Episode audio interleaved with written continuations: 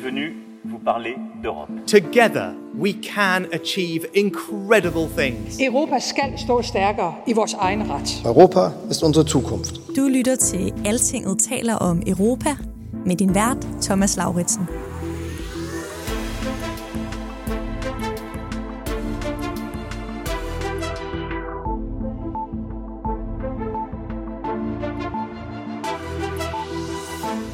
Jeg har opfordret Pernille til at trække sig øh, fra Europaparlamentet. Jeg synes, det vil være det rigtige i den situation. Og hvad sker der? Den Pernille, der er tale om her, er den konservative Pernille Weiss, Danmarks eneste medlem af den største gruppe i Europaparlamentet. Og det var hendes partiformand, Søren Pape Poulsen, der nærmest fyrede hende i den her uge. Jeg synes, det er voldsomme. Det er samstemmende beretninger, vi har fået fra tidligere medarbejdere, øh, som vi ikke har grund til at tro ikke er, er rigtige. Søren Pape og resten af ledelsen i det konservative Folkeparti har modtaget en rapport, hvor tidligere ansatte fremsætter anklager om mobning, om ydmygelser og om dårligt arbejdsmiljø hos Pernille Weiss i parlamentet her i Bruxelles. Derfor bliver Weiss ikke konservativ spidskandidat ved næste års EU-valg, som ventet. Faktisk opfordrer Søren Pape Poulsen hende til at gå med det samme. Men vil hun det? Velkommen til den her uges europæiske podcast, hvor vi kigger dybt i sagen om klagerne mod Weiss, og hvor vi besøger parlamentets øverste personalechef. I et parlament vil det altid være, være de folkevalgte, der er ledelsesniveauet, og ledelsesniveauet har en særlig forpligtelse til at, til at sikre et godt arbejdsmiljø. Ja, Europaparlamentets generaldirektør for personale, han er faktisk dansker. Han hedder Christian Knudsen. Han erkender, at parlamentet har et problem med ansatte, der bukker under for psykisk pres, og han løfter pegefingeren over for de folkevalgte. Selvom øh, politikere har et meget stressende arbejde, og ofte har er under enorm pres fra mange forskellige sider, og ved, at de også skal genvælges på et tidspunkt, så kan det aldrig være en undskyldning for ikke at behandle sine nærmeste øh, kolleger på en korrekt måde.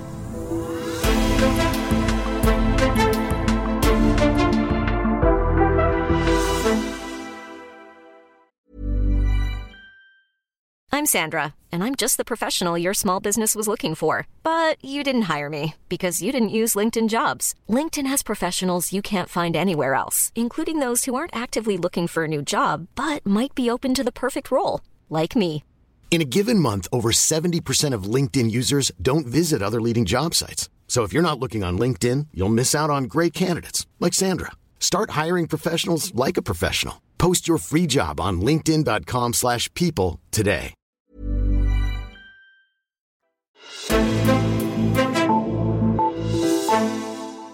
Det er desværre ikke første gang, at vi hører om chikane og dårligt arbejdsmiljø i Europaparlamentet eller i politiske institutioner i det hele taget. Der kommer flere og flere af den slags sager frem. Det skal vi tale lidt om i dag. Jeg hedder Thomas Lauritsen, og sammen med mig her i Bruxelles sidder Altingets EU-redaktør Rikke Albrechtsen. Rikke, man kan jo ikke sige, at den her sag med Pernille Weiss kommer som en total overraskelse for os. Nej, det kan man ikke. Vi har her i Bruxelles i længere tid hørt om både stress og sygemeldinger, øh, som, som kom fra tidligere medarbejdere øh, på hendes kontor. Så dem, der ligesom tror, at det her er en sag, der bare kommer ud af det blå, de har, de har bare dårlige kilder, kan man sige. Øh, fordi vi har kunne se, at folk brød sammen og flygtede fra hendes, øh, fra hendes kontor. Øh, men det, der har været udfordring, og vi skal jo heller ikke lægge skjul på, at vi også som, som medie har prøvet på at, øh, at grave den her sag ud. Øh, Men det var jo, at øh, udfordringen er, at der var ikke nogen, der ville stå frem. Nej. Øh, og det kan vi komme tilbage til, hvorfor det er så svært, men det er jo fordi, at det øh, helt grundlæggende er enormt følsom, fordi det er folk, som slet ikke har øh, nogen som helst lyst til at stille sig frem i, i offentligheden. Det er også folk, der i høj grad er blevet her i Bruxelles, og derfor ikke har lyst til at rave uklar med en øh, meget magtfuld parlamentariker som Pernille Weiss. Ja. Og så er det jo selvfølgelig også, skal vi jo straks sige, det er jo alvorlige anklager at rette mod en, øh, en politiker. Øh, og Pernille, Pernille Weiss selv afviser jo fuldstændig de her øh, anklager. Hun får også øh, støtte i den afvisning fra sine nuværende medarbejdere. Det kan vi også vende tilbage til. For lige at opsummere forløbet her de seneste dage, Altså torsdag i sidste uge var Pernille Weiss indkaldt til et møde i de konservatives forretningsudvalg hjemme i København, og der fik hun så forelagt anklager fra en række tidligere medarbejdere i en rapport, som partiets ledelse har fået lavet. Hun forsøgte så at tilbagevise klagerne og blev i det hele taget rasende over dem, så vidt vi ved. Parterne gik så hver til sit for at tænke over sagerne hen over pinsedagene, frem til et nyt møde i partiets forretningsudvalg mandag aften.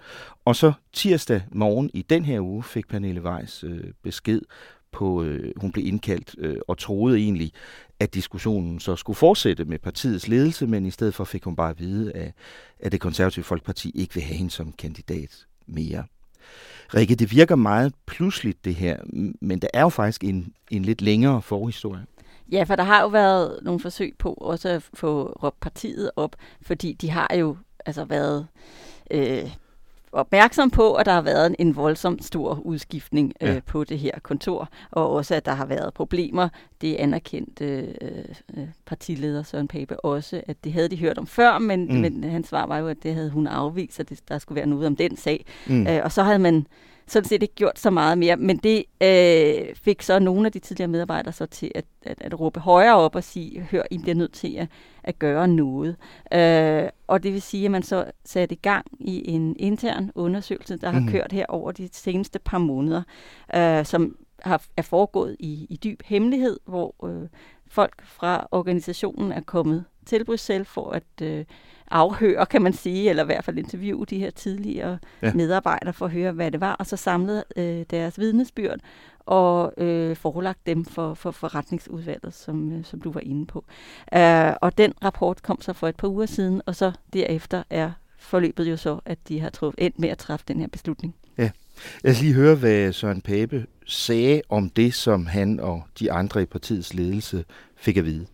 Jeg synes, det er voldsomme. Det er samstemmende beretninger, vi har fået fra tidligere medarbejdere. Og vi har sådan set lovet øh, de medarbejdere også en, en fortrolighed øh, om det, men de beskriver et øh, meget dårligt psykisk øh, arbejdsmiljø, og der går noget igen. Folk øh, bruger ord som, som mobning, og de føler sig truet. Øh, de føler simpelthen, at de har haft øh, en rigtig, rigtig dårlig psykisk arbejdsmiljø. Mange af dem har været sygemeldt, og det tager vi selvfølgelig øh, meget alvorligt. Rikke Albrechtsen, vi to har jo ikke adgang til den her interne rapport, som Søren Pape og de andre i den konservative ledelse har baseret deres beslutning på. Men du har jo faktisk talt med nogle af de her tidligere medarbejdere.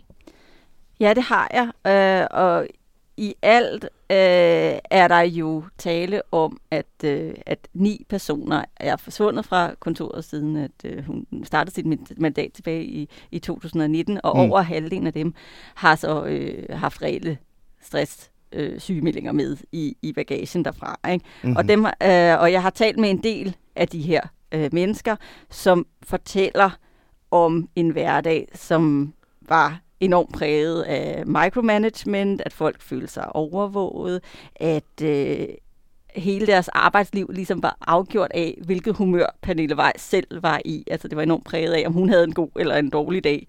Øh, men også, at hun spillede folk ud mod hinanden, at hun ligesom havde favoritter, og folk kunne ligesom være øh, i kridthuset eller uden for kridthuset, og det var meget afgørende for, hvordan de egentlig havde det på deres arbejde.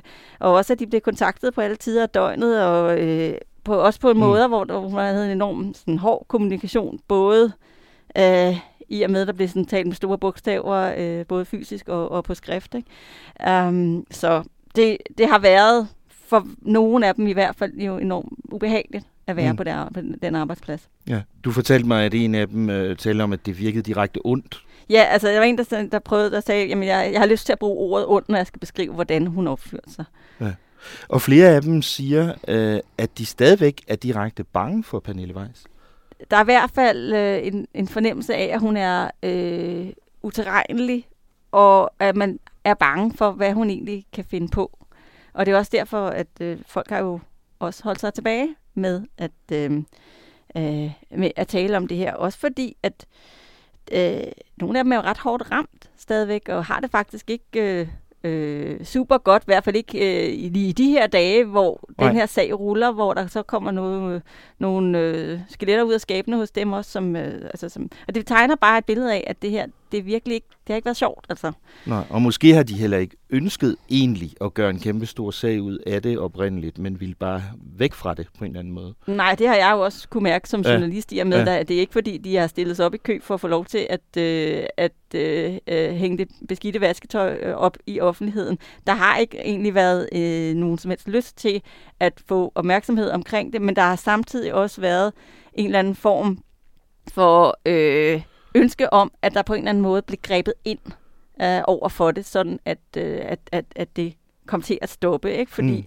at øh, man kunne så se ind i, at hun jo så meget snart eventuelt skulle blive opstillet til en ny øh, tur i Manesien i forbindelse ja. med, folket, eller med, med valget til Europaparlamentet. Og de her tidligere medarbejdere, de er jo stadigvæk her i Bruxelles. Rigtig mange af dem er jo blevet. Og rigtig mange, en del af dem er jo altså stadigvæk i parlamentet. Det er jo også derfor, det er utrolig følsomt. Det er jo folk, som hun kan møde på gangene. Øh, nu arbejder de så du ved, andre steder i systemet eller for andre partier. Men der er jo også folk, der er, der er blevet lobbyister eller rykket til andre organisation, altså organisationer i byen her, hvor, hvor, som jo er et meget øh, hvad kan man sige, lille samfund, selvom vi er mange i den her EU-boble, så er øh, lige præcis Pernille Weiss jo en enormt vigtig spiller, fordi hun sidder som det eneste danske medlem af den store øh, konservative øh, kristendemokratiske EPP-gruppe, som jo altså er den største i parlamentet, og, og dermed også enormt magtfuld. Så det vil sige, at det er øh, ikke nogen, som de er interesseret i på nogen måde at rave uklar med, øh, eller lægge sig ud med offentligt. Også fordi det har jo en betydning for deres karriere. Der er jo selvfølgelig også en anden side af den her sag. En anden opfattelse af, hvad der er foregået, primært hos Pernille Weiss selv. Hun afviser som sagt alle anklagerne. Det har hun gjort med et opslag på sociale medier. Og jeg vil gerne understrege, at vi her på Altinget øh, selvfølgelig har opfordret Pernille Weiss til at medvirke i den her podcast, eller på andre måder tale med os for at forklare øh, sin version. Det har hun ikke ønsket forløb, Rikke? Nej, det har hun ikke. Uh, til gengæld har vi jo set andre steder, at, uh, at hendes nuværende medarbejdere uh, øh, går i præssion for hende. Uh, hendes pressemedarbejdere uh, gik ud også og kommenterede på det, som vi havde skrevet med, at, at der også var andre nuancer i den her sag. Nemlig, øh, og den her pressemedarbejder, hun hedder Camilla Marie Berendt, og hende mødte jeg øh, i går for at høre øh, lidt om, øh, hvad hun tænker. Jeg spurgte hende selvfølgelig også, om hun selv ville være med her i podcasten. Det tænkte hun lidt over og besluttede sig for, at, øh, at det ville hun ikke, men øh, jeg har fået lov til at referere, hvad, hvad hun øh, fortalte mig.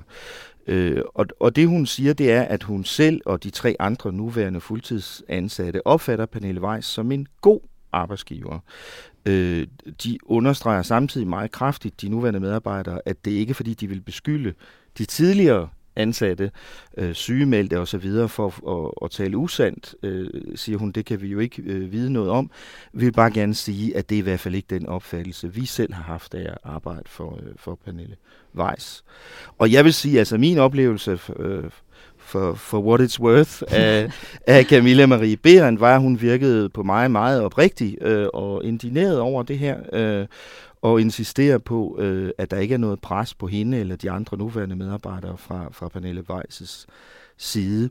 Og så siger hun blandt andet, øh, at de ikke kan forstå, de nuværende medarbejdere, hvorfor øh, det konservative partis øh, forretningsudvalg ikke har ville høre på dem. Ja, og der øh, tror jeg, der er nogle forskellige grunde. Altså, det ene er, at de, de sendte så et brev, de her fire medarbejdere, hvor de hver netop øh, har ja. givet en, en forklaring på, hvorfor de synes, hun er, øh, er en fin chef. Uh, men det brev kom jo så uh, til forretningsudvalget mandag, ja. hvor vi jo så ved, at de allerede mandag aften havde ja. det her møde, hvor de, hvor de træffede den endelige beslutning. Mm. Og jeg tror, at det, der også har øh, rumlet i baggrunden, det har jo været, at øh, man vidste også på det tidspunkt, at øh, Ekstrabladet var på vej med en historie. De har, ligesom vi har, også øh, været ja. øh, i kontakt med folk rundt omkring, og, at, at der blev man så nok øh, også tilskyndet til at træffe en endelig beslutning på det her, inden at medierne var dem, der satte dagsordenen ja. for det her, øh, og de ja. ikke selv fik lov til at, at frame det. Men kunne de ikke have indkaldt nogle af de her nuværende medarbejdere tidligere i det her forløb så? Altså det kunne de jo godt, men der tror jeg simpelthen, man har haft øh, en afvejning, der hed, at det her har været så enormt følsomt, fordi at man skulle jo træffe beslutning, om man ville øh, altså kaste hende, der egentlig stod i en ret så øh, solid position til at blive spidskandidat også til næste valg, under bussen. Mm. Øh, og hvis man begynder at inddrage folk, der direkte arbejder for hende til daglig, så sætter de, man jo dem i en enorm loyalitetskonflikt, mm. øh, og, og som jo også, altså det har jo en, en, øh, det har en indflydelse på deres arbejde i dag. Deres ansættelse afhænger fuldstændig af Pernille Weiss. De kommer og går med hende, sådan er ansættelsesformerne i parlamentet. Mm. Det vil sige, at det, øh, det vil være enormt tricky at gøre det, øh, tror jeg. I hvert fald også, hvis man gerne vil sørge for, at Pernille Weiss heller ikke øh, selv fik nys om det her undervejs. Mm. Øh, som du siger, så skrev de her fire nuværende fuldtidsansatte et brev til forretningsudvalget. Det brev, det har jeg her øh, foran mig. Det er jo lidt følsomt, fordi nogle af de her øh, mennesker heller ikke har lyst til at stå, stå frem øh, med navn. Øh, men jeg har fået brevet af Camilla Marie Berendt, og hun har sagt, at den del af det, hun har skrevet, må jeg godt referere lidt til. Brevet er nemlig bygget op i virkeligheden som fire selvstændige beretninger fra de her fire medarbejdere. I den del, som øh, Camilla Marie Berendt skriver, øh, der, der fortæller hun om, at hun føler sig varmt modtaget øh, på et velfungerende og behageligt team øh, hos Pernille Weiss, og hun har oplevet godt arbejdsmiljø. Øh, hun mener, at at øh, hun skriver, at min arbejdsgiver viser respekt for min fritid og anerkender vigtigheden af at opretholde en sund øh, work-life balance. Og hun skriver, at jeg opfatter hende, altså Pernille Weiss, som en dygtig chef på professionel plan og et behageligt menneske på det personlige plan. Og øh, jeg kan ikke referere direkte fra de andre beretninger, øh, som sagt, men det som en af dem skriver er også, ja, det er rigtigt, det er hårdt arbejde at mm-hmm. være i Europaparlamentet, øh, og det er hårdt arbejde også at være på Pernille Weisses kontor, men det er ikke Pernille Weisses skyld, altså hun er ikke en dårlig chef af, af den grund, skriver de. Hvad, hvad tænker du om det, Rikke? Ja, altså det øh, er igen, som jeg lige sagde før, det der modargumentet med, at øh, at deres ansættelser decideret afhænger af Pernille Weiss. Det, det jeg skal måske også lige sige undskyld, at, at Camilla øh, Marie Berendt her har kun været ansat hos Pernille Weiss i tre måneder. Mm. Øh, og, og det siger hun selvfølgelig også selv, at det betyder, at hun har ikke sådan mange års erfaring med Pernille Weiss. Og, mm, og hun sidder sådan set også i København, og hun sidder ja. ikke hernede i, i ja. Bruxelles, hvilket måske også gør en forskel. Ikke? Ja. Men netop, øh, altså, øh, modargumentet kan jo netop være, at de måske øh, er blevet, altså... Øh, eller føler sig presset til at gøre det, øh, også for at, øh, at bevare deres jobs helt, øh, helt reelt. Og det er i hvert fald noget, som øh, konservative selv lægger meget vægt på. Jeg ja. synes egentlig, de kom med, øh, der kom en meget sådan øh, bemærkelsesværdigt svar fra næstformand Henrik Waglin øh, på det her til DR, fordi han, øh, han sagde, hvis de nuværende ansatte, efter at set kollega efter kollega sygemelde sig på grund af det psykiske arbejdsmiljø, pludselig gerne vil fortælle om de gode forhold hos Pernille Weiss, så står det dem frit for. Øh, vi håber, at forholdene er blevet bedre, men vi er nødt til at tolke deres udsagn i den kontekst, at Pernille Weiss kan fyre de pågældende, pågældende mennesker, og at andre medarbejdere før har følt sig truet af Pernille Weiss. Vi forstår godt, hvis de nuværende medarbejdere kan føle sig klemt. Altså det, ja. jeg synes, jeg er, en, altså, det er voldsomt sådan en øh, tolkning af, hvordan de ja. her mennesker. Og der det. sagde Camilla Marie Beren faktisk til mig øh, i går, da jeg mødte hende over i parlamentet, at jeg godt måtte citere hende for at sige, at, øh, at det føler hun sig øh, ret provokeret af. Ja. Både hun og de andre nuværende medarbejdere føler sig talt ned til mm-hmm. øh, på den her måde. Øh, og hun forsikrer om, at, øh, at Pernille Weiss intet har haft at gøre med det her brev. Øh, at Pernille Weiss ifølge øh, Camilla Berendt ikke engang læste det her brev, øh, inden det blev sendt til øh, forretningsudvalget. Så i hvert fald føler øh, de her nuværende medarbejdere, at, at øh, de ikke bliver øh, taget alvorligt mm. af, mhm. af partiets forretningsudvalg. Rikke, uanset hvem der har ret her, og på en eller anden måde kan begge grupper jo sådan set godt have ret i deres egen oplevelse i hvert fald. Så er der en ting, der objektivt set virker påfaldende, og det er, at ingen af de her syge og stressede tidligere medarbejdere gik til Europaparlamentets egen administration og HR-system for at klage over det her. Det kunne de jo faktisk godt have gjort, Rikke. Ja, det kunne de jo i princippet. Altså, der er klageinstanser, der er øh, måder, man kan gå ja. til, til, til det her, og værktøjer og services, der bliver tilbudt. Problemet er, øh, at for mange, der har det bare ikke været på tale, der har det handlet om på en eller anden måde bare at komme væk fra situationen. Mm. Øh, også fordi, at, at det der med at gå til parlamentet, øh, administration, det er jo også lidt at kaste en atombombe på sådan et meget lille kontor, ja. øh, som der er tale om her. Ikke? Så det, øh, og, så, og så er det jo også bare erfaringsmæssigt, at man ved, at det der system er enormt tungt og enormt træt og enormt langsomt. Det kan tage rigtig, rigtig mange måneder, ja. øh, hvis ikke år, at få færdigbehandlet sådan en sag. Hvilket man også, man kan godt forstå det, for der skal også være noget due process. Igen, det her, meget af sådan noget her er jo ord mod ord, og mm. hvordan kan man bevise ja. psykisk, øh, øh, psykiske, mm, psykiske arbejdsmiljøproblemer, mm. øh, hvis man ikke har virkelig sådan håndfaste beviser. Ikke? Ja. Så, øh, og så, så der, der skal man jo også netop også give øh, parlamentarikerne fuld fuld mulighed for ja. at forsvare sig. Ja, så, så vi, vi ser jævnligt det her med, at på trods af, at der er åbenlyse problemer, så, så bliver der ikke nødvendigvis sat formelle klagesager i gang i parlamentets system. Vi så det faktisk også sidste år, øh, en anden dansk sag med den radikale Karen Melchior, øh, som på mange måder minder om den her historie med, med Pernille Weiss. Øh, der var jo også medarbejdere, der sygemeldte sig den ene efter den anden og følte sig chikaneret osv. Øh, og Melchior blev også endt med at blive, øh, kan man sige, straffet af sit parti, og hun er løsgænger nu, Rikke. Ja, og der er heller ikke, at, som du siger, så er der jo heller ikke der øh, noget sådan officielt klagespor Nej. internt i systemet, men det betyder jo ikke, at, øh, at de mennesker, der taler om, ikke har haft en, øh, en, en, en øh, oplevelse af, at der var store problemer. Ja. Og det er jo påfældende, at de her ting sker gang på gang, og de sker også hos en række andre EU-parlamentarikere end lige øh, de her danskere. Faktisk lige inden vi gik i studiet her fredag øh, formiddag, Rikke, udkom øh, Politico Europe øh, med en kæmpe stor feature-historie, øh, der handler om, øh, om store problemer med øh, mobning og chikane på øh, Europaparlament, i Europaparlamentet som arbejdsplads, hvor de fremstiller øh, og beskriver parlamentet som et direkte giftigt sted at arbejde for mange mennesker.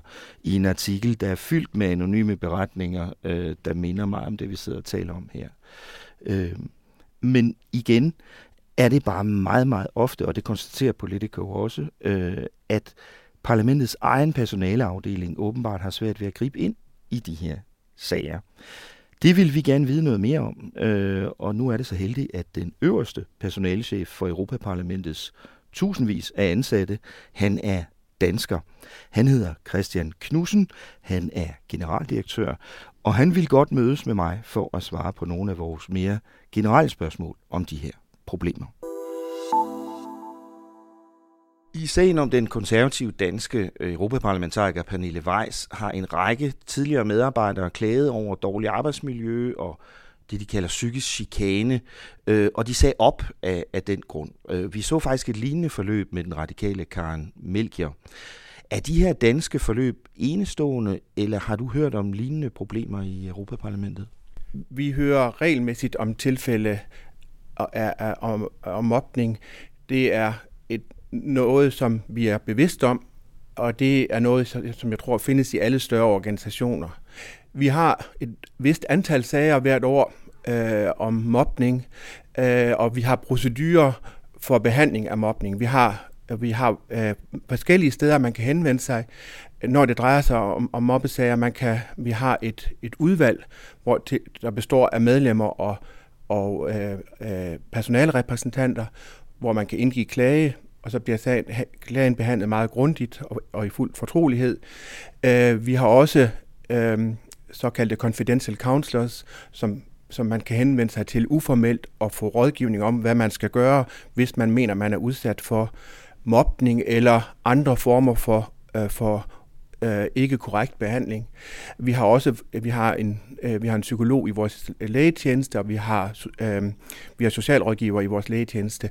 Så der er mange steder man kan henvende sig i huset, og det tror jeg også er vigtigt. Det der er vigtigt for os i forbindelse med de her sager, det er at at folk der føler at der er et problem, at de står frem det er ikke så vigtigt for os, hvem de henvender sig til. Det er vigtigt for os, at sagerne kommer frem i, i dagens lys. Og der har vi set en udvikling over årene, hvor, hvor, hvor øh, det er klart, at folk står mere og mere frem. Folk sætter øh, klare grænser for, hvad der er acceptabelt, og det er en, er en udvikling, vi, vel, vi hilser velkommen. Jeg tror, øh, der, det, det er en udvikling, vi har, der, der har fundet sted, ikke kun hos os, men som finder sted i, i, i samfundet generelt. Øh, og øh, det, er, der, det er helt klart, at man accepterer mindre øh, end man accepterede for 10 år siden eller for 20 år siden. Øh, man accepterer mindre, øh, at man bliver dårligt behandlet. Man heldigvis accepterer man også mindre og mindre sexistiske, sexistiske bemærkninger, selvom de findes stadigvæk, findes desværre, men, men, men, men jeg tror, man sætter mere og mere grænser, og man kan også, det er en debat, vi har meget her, men i danske medier er det, er det jo også en debat, man ser, at, at man taler mere og mere om, hvordan vi egentlig skal omgås hinanden. Jeg har også med stor interesse fulgt øh, debatten om, om mobning blandt politikere på Christiansborg. Fordi politik bliver ofte beskrevet som et beskidt håndværk. Men jeg tror også, jeg, eller jeg, jeg hilser meget velkommen, at man nu forsøger ligesom også at diskutere, hvordan politikere omgås indbyrdes. For i et parlament vil det altid være, være de folkevalgte, der er ledelsesniveauet. Og ledelsesniveauet har en særlig forpligtelse til at, til at sikre et godt arbejdsmiljø. Og jeg tror, at hvis, der, hvis man starter ovenfra med en bedre tone, også blandt politikere, og, og mere, ord, mere, altså en, mere, en mere respektfuld omgang, så kan det også have en, en, smidt, en, en afsmittende virkning på hele organisationen. Er det her et udtryk for, at, at Europaparlamentet er en dårlig arbejdsplads, øh, eller er det et mere generelt problem? Jeg vil ikke betegne Europaparlamentet som en dårlig arbejdsplads. Det er et en, vi er en meget stor organisation. Der arbejder mere end 10.500 mennesker i organisationen. Vi har 705 medlemmer. Så det er klart, at det er ikke en organisation, hvor vi ikke har problemer. Øh, det findes i alle organisationer, og det findes også hos os. Øh, ja, mit indtryk, og det underbygges også af forskellige undersøgelser, vi laver, er, at folk generelt er meget glade for at arbejde her. Det er når man taler om arbejdsmiljø, er der nogle grundlæggende betingelser, der skal være opfyldt. Og det er blandt andet, at man har et klart mål for det arbejde, man laver, og at, man, at der er en, en, en, en god atmosfære på arbejdspladsen. Og gener, generelt vil jeg sige, at, at det er tilfældet hos os. Selvfølgelig er der steder, hvor det ikke fungerer, og hvor vi er nødt til at gribe ind. Og der er det vigtigt, at vi har procedurer, øh, der gør det muligt for os at gribe ind. Du nævnte også i forhold til andre øh, politiske øh, forsamlinger, som Folketinget i Danmark for eksempel, nævnte du, og det synes jeg egentlig er interessant, øh, at, at den daglige leder jo i det her tilfælde er en folkevalgt politiker. Øh, tror du, det er en del af udfordringen, at det er jo ikke fordi man er politiker, at man nødvendigvis har erfaring i at være chef? Det tror jeg bestemt, og det tror jeg også, der er en, en, en stigende erkendelse af. Og vi, som jeg sagde, så er vi nu i gang med en ny pakke af foranstaltninger. Og en af de ting, vi gør, og det er et ønske for mange, specielt yngre medlemmer, det er at have en, en bedre ledelsesuddannelse for vores medlemmer. Øhm, parlamentet blev engang beskrevet som, som øh, en, øh, en, en, en plads for, for, for politikere, øh, afdankede politikere.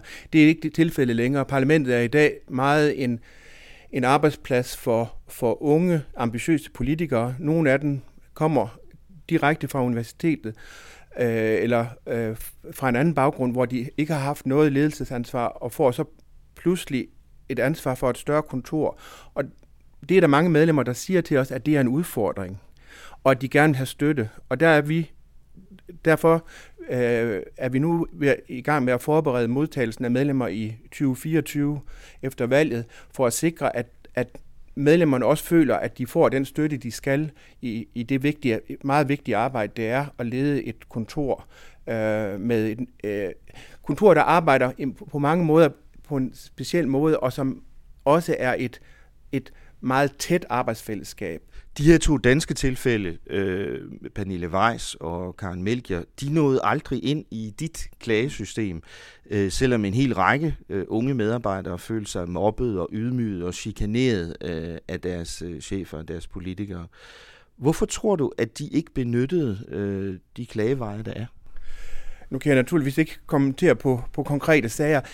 Det er noget, vi ser en gang imellem, at, at vores system ikke bliver, bliver benyttet, men at vi ser, at, at, at det bliver, at mobning bliver tematiseret øh, i nogle af vores medlemmers kontorer uden for vores system. Og det er selvfølgelig noget, som jeg øh, reflekterer meget over, fordi jeg vil gerne, øh, gerne vide det. Jeg kan ikke spørge de pågældende direkte, men jeg tror, der er, der er mange grunde. For det første er der mange af vores øh, øh assistenter, medlemsassistenter, som er her for en, en relativt kort periode. Og, det, øh, og derfor føler de sig måske ikke, endnu ikke helt indarbejdet i systemet, og derfor er det måske mere trygt at henvende sig til det nationale system. Øhm, og der er også et, et, et sprogligt spørgsmål. Øh, det er, nu, nu vanskeligere en situation er, nu, nu vigtigere er det, at man kan udtrykke sig øh, klart og tydeligt på sit eget sprog. Når det så er sagt, så er der også nogle ting, som, som vi skal kigge på. Og en af de ting, som vi arbejder meget på, det er den tid, det tager at behandle en sag hos os. Og der vil jeg med det samme indrømme, at det tager for lang tid. Øh, og det forsøger vi at nedbringe så meget som muligt. Øh, vi er i den situation, at vi arbejder med medlemmer øh, på øh, 24 forskellige sprog, så i mange tilfælde er det nødvendigt at få dokumenter oversat, øh, og, øh, og det er der er også medlemmer i det udvalg, der behandler sagerne, så det er også folk, som har meget an, mange andre opgaver. Så der er nogle, nogle, nogle, nogle ydre forhold, men, men der er en ganske klar bevidsthed om, at det er nødvendigt for os at, at afkorte procedurerne. Man skal så også tænke på, at det er en alvorlig anklage øh, at sige, at et, et medlem eller en medarbejder har mobbet. Det er i nogle lande er det en, en strafbar handling, og det vil sige, at vi er også nødt til, før vi fastslår, at der er mobning, øh, at så er vi nødt til at sikre, at alle at alle er blevet hørt korrekt. Og det vil sige, at hvis det for eksempel tager tid hos formanden, så er det også fordi, at der kommer bemærkninger enten fra medlemmet eller fra, fra assistenterne, og så bliver udvalget hørt igen. Og alt det tager lidt tager tid. Øh, men som sagt, vi, vi er nødt til at arbejde med, med den tid, det tager. Øh, vi skal også tænke på, i en, i en politisk øh, institution som vores, at for vores medlemmer er det en meget, en, en meget hård konsekvens, når det bliver fastslået, at der har været mobning. Øh, I de tilfælde, vi har set, har det næsten altid medført, at, at den politiske karriere var, var færdig, eller i hvert fald blev øh, stillet på standby. Så de kommer med nogle konsekvenser, og de konsekvenser må man tage, hvis man er ansvarlig for handlingen, det er helt klart. Men, men vi er nødt til at, at sikre, at, at, at alle bliver hørt i processen, inden der bliver truffet en afgørelse. For os for, altså, vi har også haft tilfælde, hvor vi har, hvor vi har fastslået, at der var mobning, og så blev, blev sagen underkendt ved, ved, ved domstolen. Så der, der, der, der er mange hensyn at tage, men, men altså, det er helt klart, at vi skal arbejde med det spørgsmål. Hvor mange af den her slags sager har I, tror du, sådan cirka? Øhm, vi har haft vi har øh, vi har haft cirka 30 sager i den her valgperiode. Så 30 sager på, på fire år. Men hvis det er sådan, som vi lige talte om, at mange ikke tør eller ikke føler, de kan øh, bruge den klagemulighed, så er det måske kun toppen af isbjerget? Øhm, det tror jeg, jeg tror ikke, at, at, vi, øh, at vi ser alle sager. Det tror jeg ikke, man gør i nogen organisation. Og det er også et, et, et, et, øh, et spørgsmål, som vi er meget bevidste om, og derfor øh, laver vi regelmæssige øh, oplysningskampagner om de procedurer, der findes i huset. Er det her en situation, der bekymrer dig som øh, personaldirektør her i parlamentet? Øhm, jeg vil ikke sige, at det bekymrer mig, men det er en, vi er, vi er øh, som jeg også sagde tidligere, vi er meget opmærksomme på, på, øh, på alle spørgsmål vedrørende arbejdsmiljø. Øhm, og øh, altså, jeg sagde, at man har sagt, at politik er et, et beskidt håndværk, og det måske også har en indflydelse på den måde, øhm, som nogle medarbejdere er blevet behandlet. Men der synes jeg, det er vigtigt at sige, og det er vores klare linje, at selvom øh, politikere har et meget stressende arbejde, og ofte har er under enorm pres fra mange forskellige sider, og ved, at de også skal genvælges på et tidspunkt, så kan det aldrig være en undskyldning for ikke at behandle sine nærmeste øh, kolleger på en korrekt måde. Mange tak til Christian Knudsen, generaldirektør for personale i Europaparlamentet. Rikke Albrechtsen, der er jo sådan nærmest en advarsel fra Christian Knudsen her til de politikere, der ikke kan finde ud af at opføre sig ordentligt. Og det handler også om, at politik bare er et hårdt miljø, også i Europaparlamentet. Og det handler ikke bare om vejs eller mælk. Nej, det handler jo om hele den måde, som parlamentarikernes kontorer er opbygget. Det er jo som 705 små øh, satellitter, ja. hvor du har en parlamentariker, som har sit eget lille hold. Ja. Og den parlamentariker er måske ikke den fødte leder, er måske en, der ikke har ledelseserfaring, mm. øh, men pludselig skal man tage hånd om øh, alle aspekter af personalepleje selv ja. nærmest.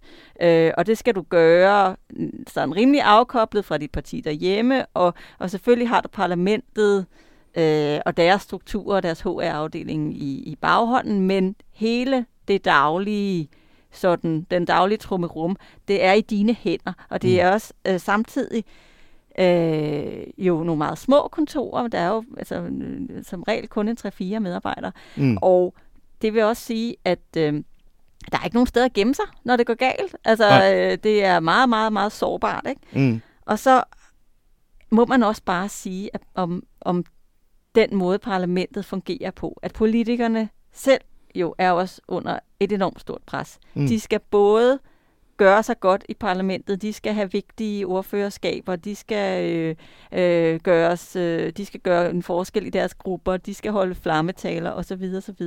Men de skal også slå igennem øh, hjemmet til at være noget i offentligheden ja. og, og så videre. Og man har altid som parlamentariker et valg, der lurer ude ja. øh, i fremtiden, hvor det er altså knald eller fald. Ikke? Du kan, ja. Så kan du miste det hele, hvis du ikke på en eller anden måde ja. har øh, fået altså slået igennem lydmuren og har, jeg har fået ja. skaffet dig en, en ordentlig profil. Det, det er jo aldrig nemt at være politiker, øh, men, men jeg tror godt, man kan sige, at være politiker i Europaparlamentet har en ekstra komplikation, ikke? fordi mm. som du siger, så, så skal man ligesom agere i et meget kompliceret internationalt miljø i selve parlamentet for at få indflydelse, men man skal genvælges derhjemme. Præcis, ikke? ikke? og det vil sige, at du arbejder på den ene side med ekstremt meget ekstremt teknisk lovgivning, ja. hvor du skal være inde i alt muligt bizart hele ja. tiden, samtidig med, at du også øh, skal alt muligt derhjemme. Ikke? Og de mennesker, der skal forløse det her for dig, det er dine ansatte. Ikke? Og det vil sige, at, øh, at de bliver så også øh, spændt for den samme vogn. Så det der, hvor du lægger barn, som øh, politikere. Det er også der, hvor de sådan skal mm. springe op til. Ikke? Og så tror jeg, der er et fænomen mere. Der var en af, de kilder, jeg talte med undervejs de sidste par dage, Rikke, øh, der, der sagde til mig, folk har desværre også en tendens til at opføre sig værre, jo længere de er væk hjemmefra. Ja, ja men det, og det tror jeg simpelthen Også danskere. På. Og det, jeg tror også simpelthen, ja. at der har også historisk, det her er jo overhovedet ikke første gang, vi hører om den her slags problemer. Nej. Øh, jeg er også begyndt at blive kontaktet af, af tidligere assistenter for alle mulige øh, forskellige politikere, som, øh, som peger på, hvor grædt det egentlig har stået til, og hvor lidt der er sikkerhedsnet, øh, eller bare almindelig sådan øh, pli på de, på de her arbejdspladser. Og at, øh, der er mange, der fortæller om, at der det simpelthen har været sådan en slags kalkuleret øh, brug og smid, smid væk taktik fra nogle politikere, hvor man er sådan lidt, ja, men vi ved godt, det her er typisk helt unge mennesker, ofte frisk fra, øh, mm. fra uni, som aldrig har været på en anden arbejdsplads, hvor man måske har fået sådan indprintet, at du faktisk har rettigheder og yeah. arbejdstider og tillidsrepræsentanter og, øh, og, og, og andre ting, ikke? Yeah. Um, og spacering og sådan nogle yeah. meget, meget øh, eksotiske emner, når man snakker parlamentet. Men at man bare sådan har kalkuleret med, okay, de kommer alligevel kun for et par år, fordi det er det, man typisk ser i mm. de her øh, øh, i, i de her roller. Så er det work hard, play hard, og så, øh, og så når de så bare er helt fladmaste og, øh, og udslidte, øh, så siger de alligevel selv op og smutter hjem til Danmark, og så starter møllen forfra igen. Mm. Og så der, det, det er der altså mange, der har haft den oplevelse af, at det, øh, at det simpelthen var en del af hele tankegangen. Og uden at vi, vi kan bevise det øh, statistisk, så tror jeg godt, øh, man kan formode, at de her 30 sager, som Christian Knudsen talte om i den her mandatperiode, Politico skriver om 34 sager, at det er kun toppen af et øh, meget større isbjerg. Ja, ja, absolut. Fordi, mm. det er, altså, det der, fordi der er jo noget af det, der bare handler om netop, øh, at det er et hårdt arbejde. Mm. Øh, og så er, der, så, er der, øh, så er der alt det, der handler om, øh, hvorvidt der er en personlig relation, som går skævt. Ikke? Men, og, men i mm. begge tilfælde kan det jo godt ende i, i reelle altså stressforløb. Ja. Man kan jo godt, selvom man har en, en fin chef, øh, men bare har alt, alt for meget at lave, ja. så, altså, så kan det jo også godt ende galt. Mm. Ikke? Som Christian Knudsen siger, så er det jo bestemt ikke nogen undskyldning for dårlig arbejdsmiljø øh, af chefen selv, øh, også er under pres. Men det hører jo med til forklaringen, ikke? Altså, øh, og det, det gør det måske også i tilfældet Pernille Weiss, Rikke. Ja, fordi hun er da super ambitiøs. Hun har været jo den her enemands her for øh, konservative som den eneste ja. dansker øh, for sit parti, og den eneste dansker i den, øh, i den store konservative gruppe hernede. Øh, og hun har taget meget på sig. Altså hun har øh, fulde medlemskaber øh, i både mm. øh, Miljøudvalget og Industriudvalget, som er nogle meget tunge lovgivningsudvalg. Øh, og øh, hun er med i indtil flere delegationer. Hun har stedfortræder i fem udvalg, og hun har taget ja. rigtig mange opgaver på sig.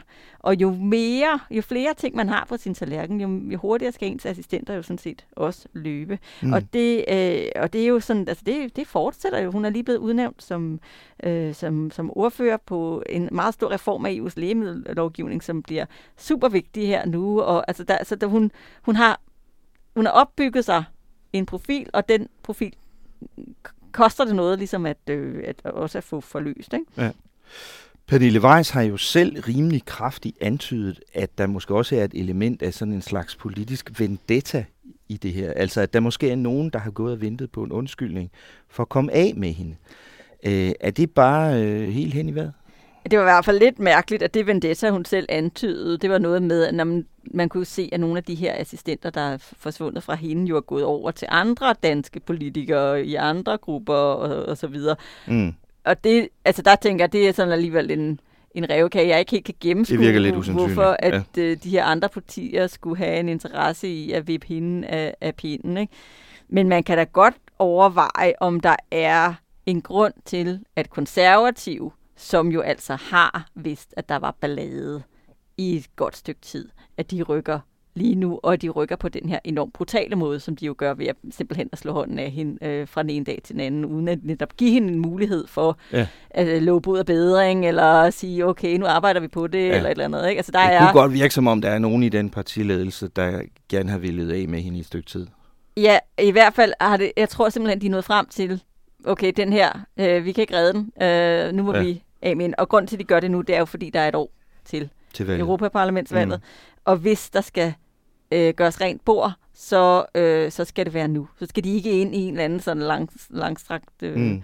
øh, en langstrakt proces, samtidig med, at lige meget hvad, hvis den her sag kom frem i offentligheden, og det så det ud til, at den ville komme under alle omstændigheder, øh, så ville det jo også hænge som en, fod, altså en, sådan en fodlænke om hende i, i en valgkamp. Ikke? Mm. Helt, um, helt uafhængigt af de her øh, anklager mod Pernille Weiss, der kommer nu om arbejdsmiljø og så videre, så kan man jo også sige, synes jeg, at, at politisk set kan hun måske også være blevet betragtet som besværlig, eller i hvert fald uforudsigelig af sit parti. Ja, hun har jo i hvert fald ikke altid sådan øh, lige spillet efter øh, partibogen. Ikke? Altså, hun har haft øh, nogle clashes med partilinjen, nogle gange øh, med vilje, nogle gange ikke med vilje.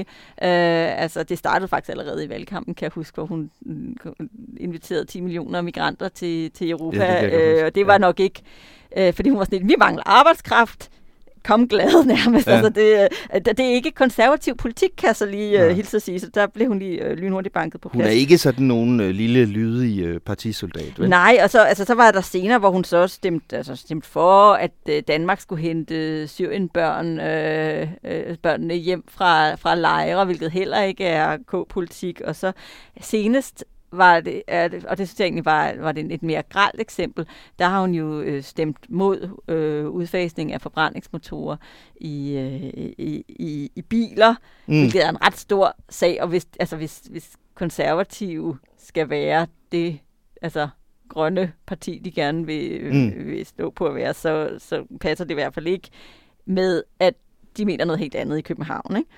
Ja. Så det vil sige, altså på den måde, så øh, har der da været øh, altså kur på tråden ja. mellem Bruxelles og Men, men, men hvad sker der så nu, tror du? Øh, for, fordi vi hørte jo øh, Søren Pape sige, at han synes, øh, hun skal gå nu. Øh, men det kan han jo ikke, faktisk ikke tvinge hende til. Altså, han kan jo ikke bestemme, om øh, Pernille Weiss skal forlade parlamentet nu. Nej, det er hendes mandat, og man kan også sige, at de har jo heller ikke ekskluderet hende fra partiet. Nej. De har så bare, de har bare altså, jo slået hånden af hende i forhold til det næste valg, og så har de meget kraftigt opfordret hende til at aflevere sit mandat tilbage til dem, mm. og, øh, så de kunne sende en anden. Men det øh, kan de ikke tvinge hende til, og de færreste tror på, at hun mm. har tænkt sig. Jeg har fået at vide, at, at, at den, det er en beslutning, hun øh, vil tage i løbet af næste uge. Ja, men altså, den helt mm. kolde analyse nok er, at, det, at hun bliver. Man kan også se på hende, at altså, hun har jo ikke sat sig hjem og, græd, og begyndt at græde på sit kammer. Hun har været aktiv Ikke den så her længe uge. i hvert fald. Øh, nej, nej, men hun, øh, hun øh, har været altså, i, i triloger, altså forhandlinger med, med med rådet og, og kommissionen i denne uge. Hun mm. har været, altså, hun har været øh, skyggeordfører på, på et, et, et forslag. Hun, altså det, hun, hun er på arbejde, ikke? Um, mm. Så jeg vil da sige, det, det lugter af, at hun, hun klør på. Men spørgsmålet er, om hun på en eller anden måde vil øh, gøre det øh, uafhængig af konservativ, eller hvad, mm. nu hvor hun altså er på den måde har fået den kolde skulder hjemmefra, eller ja. ej. Det så vi jo med Karen Melger, man havde en proces, hvor, hvor, hun først så, hvor de først faktisk fra radikale side øh, gik ud og sagde, at nu taler hun ikke længere på vores vegne, og så gik hun sig selv noget tid efter og blev løsgænger. Det kan jo være, at vi får en lignende situation, men det, vi aner det ikke. Nej, øh, og, og der kan Pernille Weiss jo altså godt vælge, uanset hvad, hvad det konservative parti i Danmark mener, kan hun godt vælge at blive siddende i den her store konservative gruppe, der hedder EPP, Øh, og der fortalte hendes pressemedarbejder, øh, Camilla Bæren, mig, at, øh, at EPP indtil videre bakker, bakker op om øh, Pernille Weiss stadigvæk. Og det er jo også vildt interessant, fordi at det betyder jo også, at øh, på en eller anden måde, så øh, er de her mobbesager jo ikke så store eller så, øh, så giftige for en politiker i parlamentet, at det får konsekvenser. Og det synes jeg egentlig er ret interessant, at man ikke på en eller anden måde vil sige, øh, hør hov, skal vi ikke lige finde ud af, hvad der foregår, mm. inden vi bare siger, ja, du er der bare, øh, øh, det, det er dig, vi støtter i den her sag. Ikke? Ja.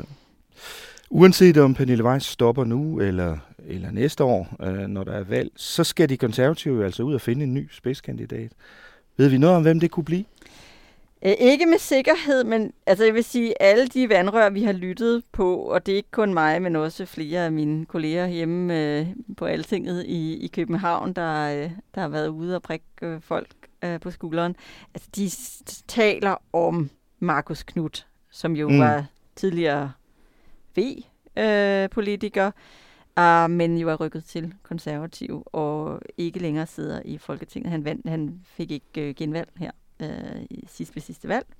Og altså, han er i noget mere EU-skeptisk i sin, i sin, øh, i sin ja, politik end både Pernille Weiss, men også end Ben Benson, som vi jo havde øh, før. Så det er faktisk lidt interessant, hvis det er den vej, de vælger at gå. Men altså, det er ren spekulation. Så uanset hvad der er op og ned i den her sag, øh, så, så kan få det nogle politiske konsekvenser øh, i partiet, det konservative Folkeparti, og her i øh, Europaparlamentet, det der er sket nu. Rikke, vi har forsøgt at give øh, så afbalanceret som muligt et billede af den her sag og den her situation i det hele taget i parlamentet øh, i den her podcast.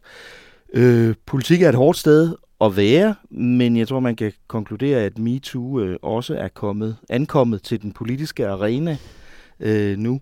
Det handler om personalpolitik, men det handler jo også om magtmisbrug, øh, det her i mange situationer.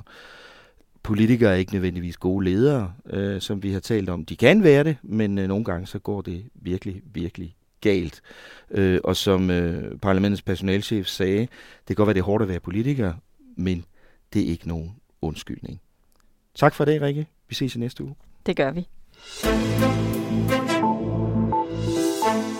Tak fordi du lyttede med på Altingets Europa-podcast i den her uge. Mit navn er Thomas Laurensen. Jeg havde EU-redaktør Rikke Albrechtsen med i studiet, og det var Clara Vestergaard Lausen, der redigerede. I næste uge er vi tilbage med et nyt fokus på det, der rører sig her i Bruxelles. Mens du venter på det, kan du som sædvanligt læse meget mere om EU og om dansk politik i det hele taget på altinget.dk. Tak for i dag. Lyt med igen næste uge, lige her, hvor Altinget taler om Europa.